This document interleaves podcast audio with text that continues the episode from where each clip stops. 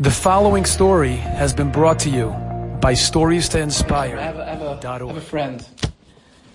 I'm going to tell the story. I can't mention his name. I'll tell you why. He was South, he's from South Africa.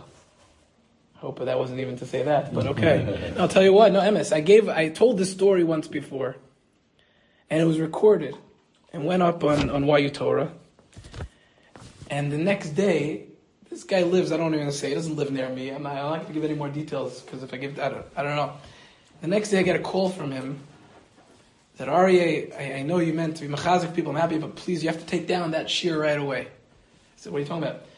The Israeli army called me and said it's a risk to my life that that story was up, and you have to take it down right away. This, this, this, this man, he served in the Israeli army, and there are a lot of stories that I've heard from him and told, and and and I said it in the past sometimes with his name, and I don't know. Somehow the Israeli army listened to the shiur or got back to them. No, MS, like it's it's unbelievable. The intel, and I had to take down the shiur because he said they called him and said you have to take down the shiur, and it's dangerous. so I'm hoping this is okay. We'll try to put this still up without saying his name, and um, basically, this this man wasn't religious at all and he, he came on a on a birthright trip to Eretz and he fell in love with Eretz. And he uh, decided he's staying. He wants to serve in the army, and he was an excellent soldier. And he became a commander, he commanded whatever he had his, his unit, whatever it was exactly. And they were sent into this story with this I've had a few stories from him. This story took place, if I'm not mistaken, in Gaza. It might have been Lebanon. It was either Lebanon or Gaza, where his unit was sent into this. They had to take over this house, and there was intel that there was going to be a terrorist walking by at so and so a time, and their job was to take out this terrorist. And he, they go in and they take over this house, and it was an Erev Shabbos. It was an Erev Shabbos. It was a Friday. They take over the house, and he puts his different. He puts his, his different soldiers at different windows, ready to like when this terrorist comes by to take him out. To take him out, and they're waiting. And sometimes these ta- things take a long time, and the intel's a little bit off on the timing or whatever it is. And they're waiting and they're waiting, and and nothing happens. You know, they're there for a couple hours, and it's time for Shkia. It's time for Shabbos.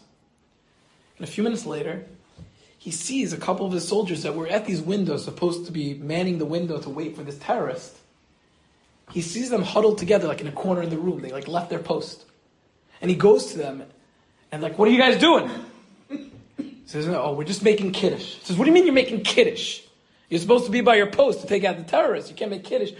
And one of them says, "My father told me that I'm in the army, but whenever it's Shabbos, no matter what I'm in the in the middle of, I have to make kiddush, and it'll be a shmir for me, and that's what I do no matter what.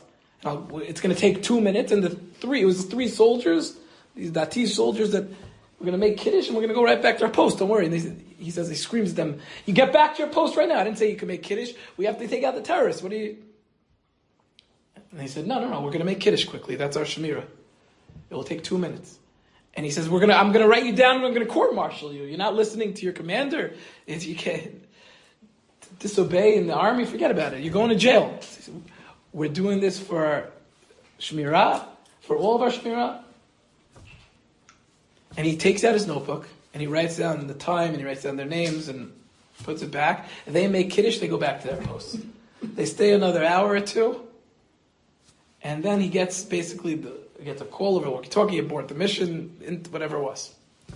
They get out, they go back to the base, whatever was closest to this, this place.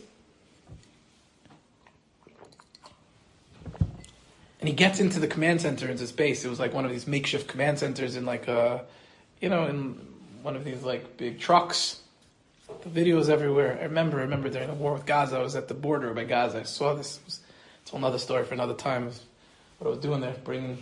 I was sent to bring the soldiers this caffeine gum, because when they were, they were out, they were going into Gaza for a few days at a time, and to be able to whatever someone sent me a another story for another time. But Lamaisa, I was like literally like the closest you could be to Gaza, watching with the news teams like filming into Gaza, like bombs were going off. It was crazy, but Lamaisa, I saw these command centers, but so his his command the command his commander starts screaming at him, "Why did you take out the terrorists?"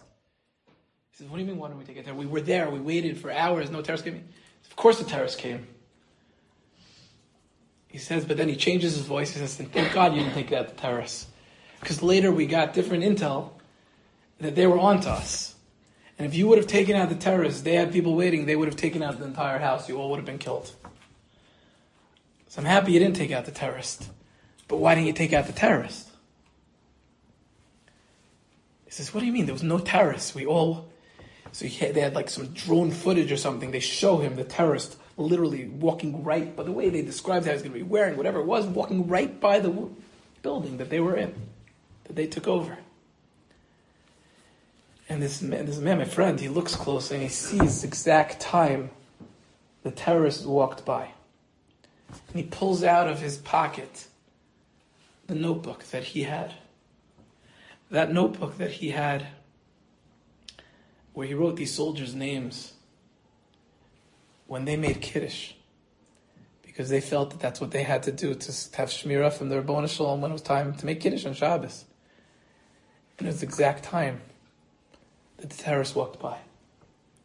And that Kiddush saved all of their lives. And that was one, there was one other story, but that was the main, one of the main, two main stories where this man looked into his life and said, maybe there's something to this. And he's, he was Shlozer B'tshuva, and he came, he learned in yeshiva in the five towns, and he, I was by his chasana, and he, he's sitting learning, and he's incredible. Now, I'm not, I'm not a, I'm not paskening whether they should have or shouldn't have left their post. That's not what this is about. That's for much bigger people than I, and to make kiddush is definitely not something you should put yourself sakon in the fashos for, and whatever it was. But they felt, based on their Masorah from their father, whatever it was, that that was MS from Ratzon Hashem that they needed to be doing, and they were they were willing to get court-martialed. They were willing to go to jail for that. They were willing to be moser nefesh in this life for the Ribono Shel Olam in their eyes for what they felt was an important mitzvah to do. Again, I'm not saying what, how we judge or not judge, and ultimately that saved their lives. Their yichud tata. They're Baruch Shem Kol Malchus They're in the midst of whatever's going on in my life. I'm bringing the Ribono Shel Olam into my life. It saved all of their lives, and, and not just saved all of their lives. It also brought this yid back. It was Choser B'tshuva. Enjoyed this story? An incredible way. Come again. Bring a friend. Stories to inspire dot org.